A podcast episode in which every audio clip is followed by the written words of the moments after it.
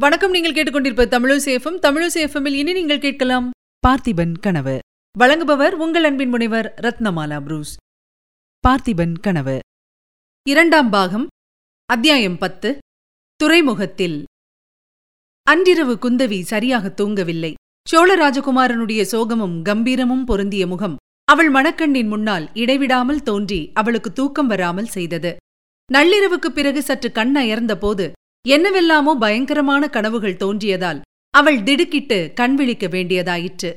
சோழ ராஜகுமாரனை கழுத்து வரையில் பூமியில் புதைத்திருக்கிறது. அவனை நோக்கி ஒரு மத யானை அதிவேகமாக ஓடி வருகிறது. அடுத்த நிமிஷம் ஐயோ யானையின் கால்கள் தூணையுத்த கால்கள் அந்த சுகுமாரனுடைய தலையை இடறிவிடப் போகின்றன. குந்தவி பதைப்பதைப்புடன் ஓடி வந்து யானை வரும் வழியில் நிற்கிறாள். யானை தன் துதிக்கையினால் அவளை லாவகமாக தூக்கி தன் முதுகின் மேல் வைத்துக்கொண்டு மேலும் ஓடுகிறது.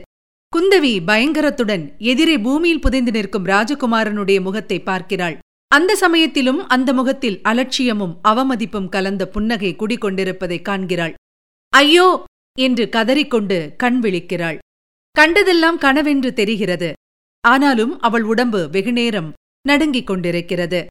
சற்று நேரத்துக்கெல்லாம் மறுபடியும் கண் அயர்ந்து வருகிறது. அரை தூக்கத்தில் மீண்டும் பயங்கரமான கனவு.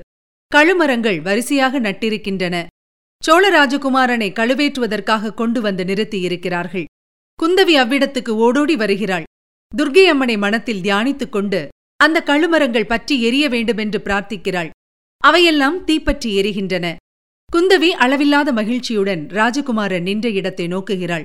அந்தோ அவனைச் சுற்றிலும் பன்னிரண்டு பல்லவ வீரர்கள் நின்று பன்னிரண்டு ஈட்டிகளை அவன் மீது செலுத்த சித்தமாயிருக்கிறார்கள்.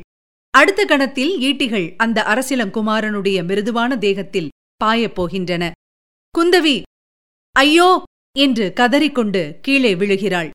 கண்விழித்துப் பார்த்தால் மஞ்சத்திலிருந்து கீழே விழுந்திருப்பதாக தெரிகிறது. இதன் பிறகு குந்தவி தூங்குவதற்கு பிரயத்தனம் செய்யவில்லை. யானையின் காலில் வைத்து இடறுதல் கழுவேற்றுதல் முதலிய கொடூரமான தண்டனைகள் எல்லாம் தன் தகப்பனாரின் தர்மராஜ்யத்தில் இல்லை என்பதை ஞாபகப்படுத்திக் கொண்டு தைரியமடைந்தாள். ஒருவாறு இரவு கழிந்து பொழுது விடிந்தது. சக்கரவர்த்தி சபைக்கு புறப்படும் நேரமும் வந்தது. அவரிடம் மறுபடியும் சோழராஜகுமாரனைப் பற்றி பேச வேண்டும் என்று குந்தவி துடித்தாள். ஆனால் சக்கரவர்த்தியை பரிவாரங்கள் சூழ்ந்திருந்தபடியால் அது சாத்தியமில்லை. அவர் விடை கொண்டு கொஞ்ச தூரம் சென்று விட்டார்.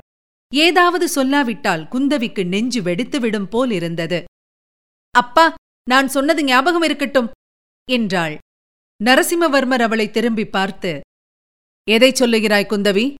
ஓஹோ சோழ ராஜகுமாரனை கடுமையாய் தண்டிக்க வேண்டுமென்று சொன்னாயே அதுதானே? ஞாபகம் இருக்கிறது என்று சொல்லிவிட்டு பின்னர் திரும்பி பார்க்காமலேயே சென்று விட்டார். குந்தவிக்கு சொல்ல முடியாத ஆத்திரமும் துக்கமும் பொங்கிக் கொண்டு வந்தன. விரைந்து பள்ளி அறைக்கு சென்று மஞ்சத்தில் குப்புறப்படுத்துக் படுத்துக்கொண்டு கொஞ்ச நேரம் விம்மி விம்மி அழுது கொண்டிருந்தாள்.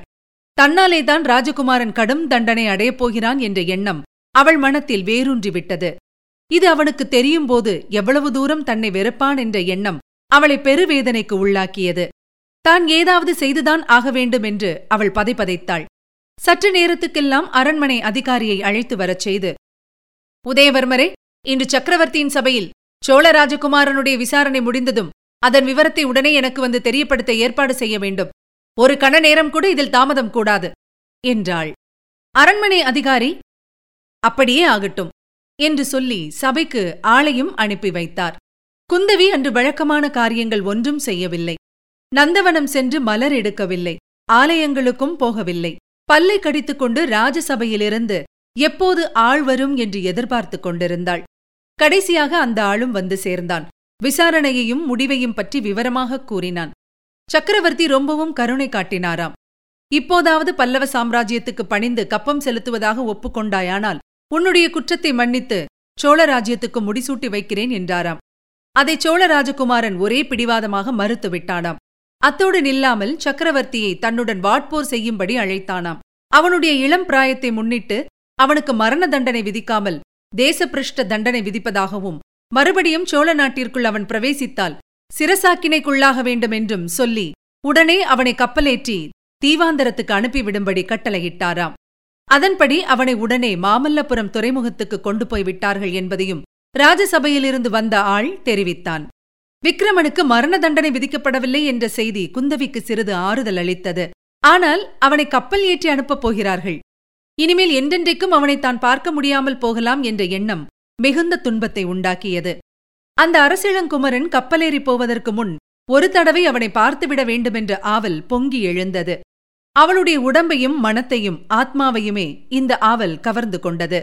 அந்த ராஜகுமாரனை உடனே பார்க்க வேண்டுமென்று அவளுடைய தேகத்தின் ஒவ்வொரு அணுவும் துடித்தது. அவனைத் தான் நேரில் பார்த்து பேசினால் அவனுடைய மனத்தை ஒருவேளை மாற்றி தன் தந்தையின் கீழ் சிற்றரசனாயிருக்க சம்மதிக்கும்படி செய்யலாம் என்ற ஆசை உள்ளத்தின் ஒரு மூலையில் கிடந்தது. குந்தவி அக்கணமே தன் தந்தையை பார்க்க விரும்பினாள். விக்ரமனுடைய விசாரணை முடிந்ததும் சக்கரவர்த்தி குதிரை மீதேறி எங்கேயோ போய்விட்டார் என்றும் போன இடம் தெரியாது என்றும் தெரிய வந்தபோது அவளுக்கு பெரிதும் ஏமாற்றம் உண்டாயிற்று சிறிது நேரம் சிந்தனையில் ஆழ்ந்திருந்தாள். பிறகு அரண்மனை அதிகாரியை அழைத்து உதயவர்மரே மல்லை துறைமுகத்துக்கு நான் உடனே போக வேண்டும். என் தாயாரின் நவரத்ன மாலையை காணவில்லை. மாமல்லபுரத்து அரண்மனையில் போட்டுவிட்டு வந்துவிட்டேன் போலிருக்கிறது. நானே போய்தான் தேடி எடுக்க வேண்டும். என்றாள். உதயவர்மர் சற்று தயங்கி சக்கரவர்த்தி வந்தவுடன் போகலாமே என்றதும் குந்தவிக்கு வந்த கடும் கோபத்தைக் கண்டு அவர் மிரண்டு விட்டார். குந்தவி தேவியின் கட்டளைக்கு மறுமொழி சொல்லும் வழக்கம் இதுவரை இல்லையாதலால் மாமல்லபுரத்துக்கு அவ்வளவு அவசரமாகவும் தனியாகவும் அவள் போகும் யோசனை ஆச்சரியம் அளித்தாலும் அரண்மனை அதிகாரி உடனே அதற்கு வேண்டிய ஏற்பாடுகளை செய்தார். சற்று நேரத்துக்கெல்லாம் குந்தவி பரிவாரங்களுடன் பல்லக்கில் மாமல்லபுரத்துக்கு பிரயாணமானாள்.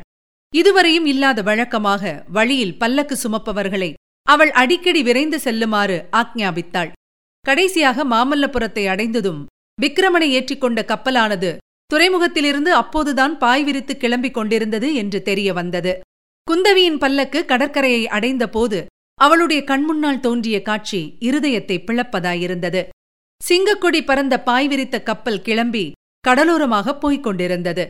அதில் நேற்று அவள் வீதியில் பார்த்த ராஜகுமாரன் கயிற்றினால் பிணிப்புண்ட கைகளை கூப்பிய வண்ணம் நின்று கொண்டிருந்தான். அச்சமயம் அவனுடைய பார்வை கரை மீதுதான் இருந்தது. அவ்வளவு பக்தி விசுவாசத்துடன் யாரை பார்க்கிறான் என்று குந்தவி தெரிந்து கொள்ள விரும்பி கரையில் அவனுடைய பார்வை சென்ற திசையை நோக்கினாள். ஜடாமுடி தரித்த கம்பீர தோற்றமுடைய சிவனடியார் ஒருவர் அங்கே நின்று கொண்டிருந்தார். அவர் தனது வலது கரத்தை தூக்கி விக்ரமனை ஆசீர்வதிக்கும் நிலையில் காணப்பட்டார். மறுபடியும் குந்தவி விக்ரமனை நோக்கினாள். ஒரு கண நேரம் அவனுடைய பார்வை இவள் பக்கம் திரும்புவது போல் இருந்தது. இது நிஜம்தானா? அல்லது பிரமையா? என்று நிச்சயமாய் தெரிவதற்குள்ளே விக்ரமன் முகத்தை திருப்பிக் கொண்டு மீண்டும் சிவனடியார் இருந்த திசையை நோக்கினான். குந்தவிக்கு அப்போது சட்டென்று ஒரு ஞாபகம் வந்தது. சோழ ராஜகுமாரனுக்கு துர்போதனை செய்து அவன் புத்தியை கெடுப்பது ஒரு சிவனடியார் என்பதாக நேற்று அப்பா சொல்லவில்லையா? அந்த பொல்லாத சாமியார் இவராகத்தான் இருக்க வேண்டும். சந்தேகமே இல்லை. அந்த சாமியாரை கையும் மெய்யுமாய் பிடித்துவிட வேண்டும் என்னும் எண்ணத்துடன் குந்தவி பல்லக்கை அவர் இருந்த திசையை நோக்கி விரைந்து போகும்படி கட்டளையிட்டாள். ஆனால் அடுத்த கணத்திலேயே சிவனடியார் துறைமுகத்தில் வேலை செய்து கொண்டிருந்த ஆட்களுக்கு பின்னால் மறைந்து மாயமாய் போய்விட்டார். குந்தவி எவ்வளவோ தேடியும் அவரை கண்டுபிடிக்க முடியவில்லை. இதற்குள்ளாக விக்ரமன் இருந்த கப்பலும் கடலில் வெகு தூரம் போய்விட்டது. இதுவரை நீங்கள் கேட்டது அமரர் கல்கையின் பார்த்திபன் கனவு. வழங்கியவர் உங்கள் அன்பின் முனைவர் ரத்னமாலா புரூஸ். மீண்டும் அடுத்த அத்தியாயத்தில் சந்திக்கலாம். இணைந்திருங்கள் மகிழ்ந்திருங்கள். இது உங்கள் தமிழோசி எஃப்எம். இது எட்டு திக்கும் எதிரொலை கட்டம்.